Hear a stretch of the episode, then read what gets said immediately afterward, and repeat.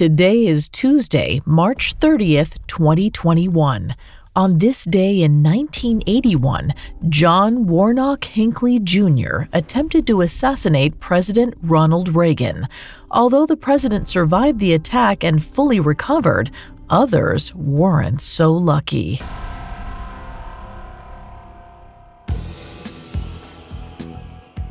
Welcome to Today in True Crime, a Spotify original from Parcast. Due to the graphic nature of this case, listener discretion is advised. This episode includes discussions of stalking, violence, and murder that some people may find offensive. We advise extreme caution for children under 13. Today, we're covering the attempted assassination of President Ronald Reagan. Let's go back to Washington, D.C. on March 30th, 1981, just before 2.30 in the afternoon.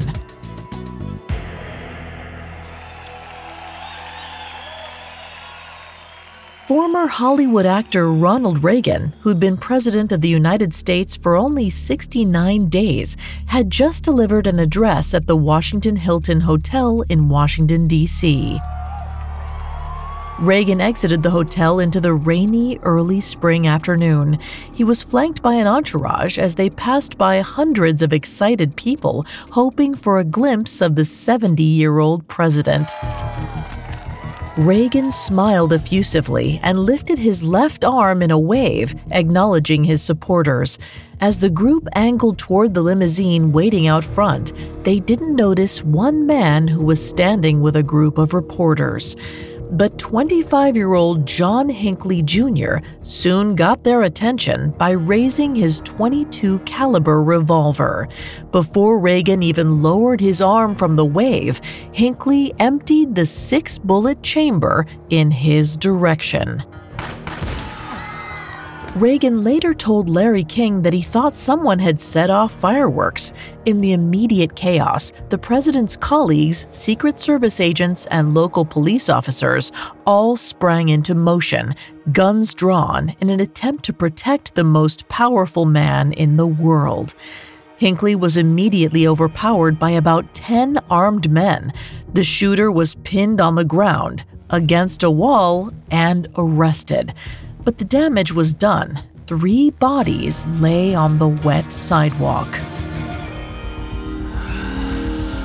Hinckley had managed to shoot Secret Service agent Timothy McCarthy in his side, and one of his bullets lodged in the neck of DC cop Thomas Delahanty. Fortunately, they both made full recoveries from their injuries. But White House Press Secretary James Brady was much more seriously hurt as the bullet went through his forehead and exploded. He was left in critical condition. The last bullet that Hinckley had aimed at the president didn't actually strike anyone at first. It struck the window of the limousine and then, unbelievably, ricocheted off and struck Reagan, entering below his left arm. Nobody, including the president himself, was immediately aware of the bullet wound. Right after he heard Hinckley's gunshots, Secret Service agent Jerry Parr shoved Reagan into the back seat of the limo head first, jumped in on top of him, and yelled at the driver to speed away. They both thought that Reagan had escaped the bullets, so they told the driver to take them back to the White House. But a few minutes into their drive, Reagan began to have trouble catching his breath. Parr asked him if he was okay and patted him down, searching for any injuries. Parr didn't notice anything on Reagan's body, but couldn't miss the foamy blood that began issuing from between the president's lips. While Reagan first used up his own handkerchief and then Parr's to soak up the blood, the driver corrected the limo's course to head for the hospital. When they arrived at George Washington University Hospital, the wounded president insisted on walking himself inside the building on his own power and simply told a nurse he was having a little trouble breathing. After examination, hospital staff realized that Reagan's wound had been very close to being fatal. The shot had lodged in his left lung, just barely missing his heart. Before he was rushed into surgery, Reagan took a moment to joke to First Lady Nancy Reagan. Honey, I forgot to duck, a line borrowed from boxer Jack Dempsey. He then famously quipped to his surgeons, Please tell me you're Republicans. Coming up, we'll explore John Hinckley's bizarre motivation for wanting to kill President Reagan. Hi, listeners, it's Vanessa from Parcast. If you haven't had a chance to check out my series Mythology, you don't know what you're missing. Heroes, gods, monsters, and mayhem. This podcast has it all. Every Tuesday, take a deep dive back in time, exploring the history, origins, and meaning behind the myths that have shaped the earth. Each episode of Mythology dramatizes a story pulled from beliefs from around the world, giving insight into how our ancestors saw the universe and how those stories resonate in our lives today. Recent episodes include the epic battle between Hercules and Theseus, the grieving spirit known as La Llorona, and a treacherous journey to the land of the dead. Catch new episodes every Tuesday and binge the classics anytime. Follow Mythology free on Spotify or wherever you get your podcasts. Now back to the story. On March 30th, 1981, John Hinckley Jr. haphazardly sprayed six bullets out of his revolver, only hitting his target, President Ronald Reagan, by a stroke of luck. After a two hour surgery, the commander in chief was on his way to recovery and even started working from his hospital bed the next day. In fact, it's said he joked to his White House aides that morning, greeting them with, Hi, fellas. I knew it would be too much to hope that we could skip a staff meeting.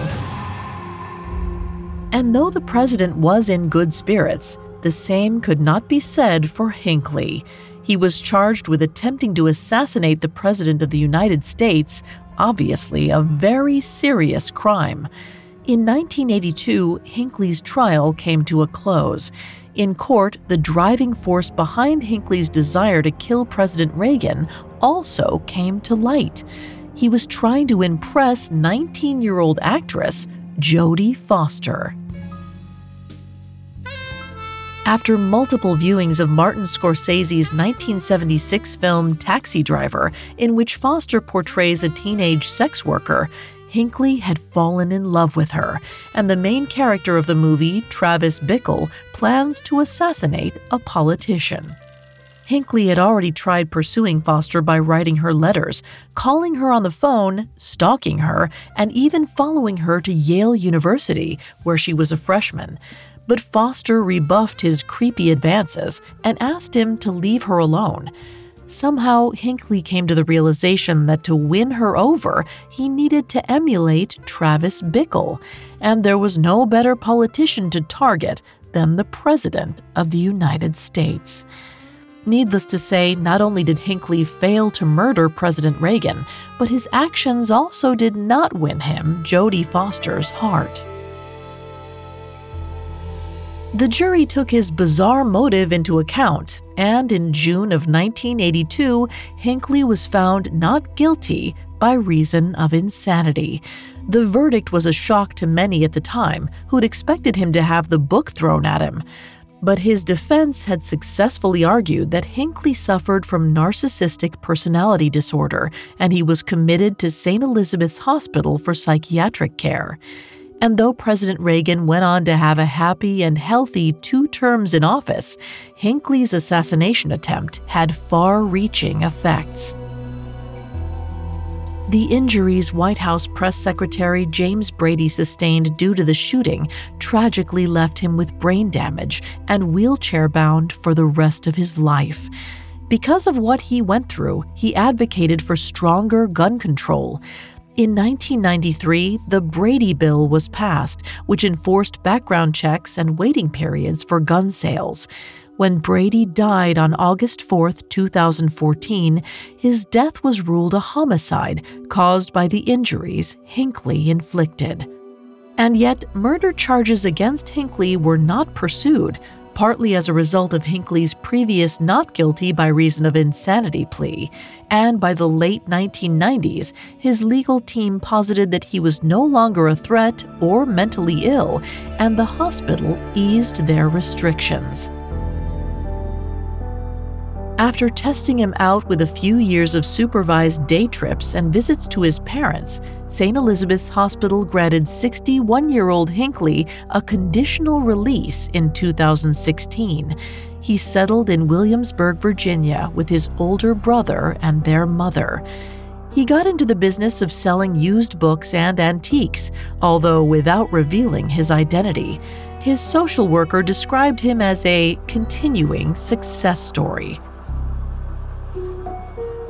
Ronald Reagan didn't live to see Hinckley become a free man. He passed away in 2004. However, he probably wouldn't have been angry to see Hinckley walk free. In 1990, Reagan appeared on Larry King Live. King asked Reagan if he were angry at Hinckley. The president replied that once he learned about Hinckley's issues with mental illness, he forgave his attacker. Reagan said, If I wanted healing for myself, then maybe he should have some healing for himself.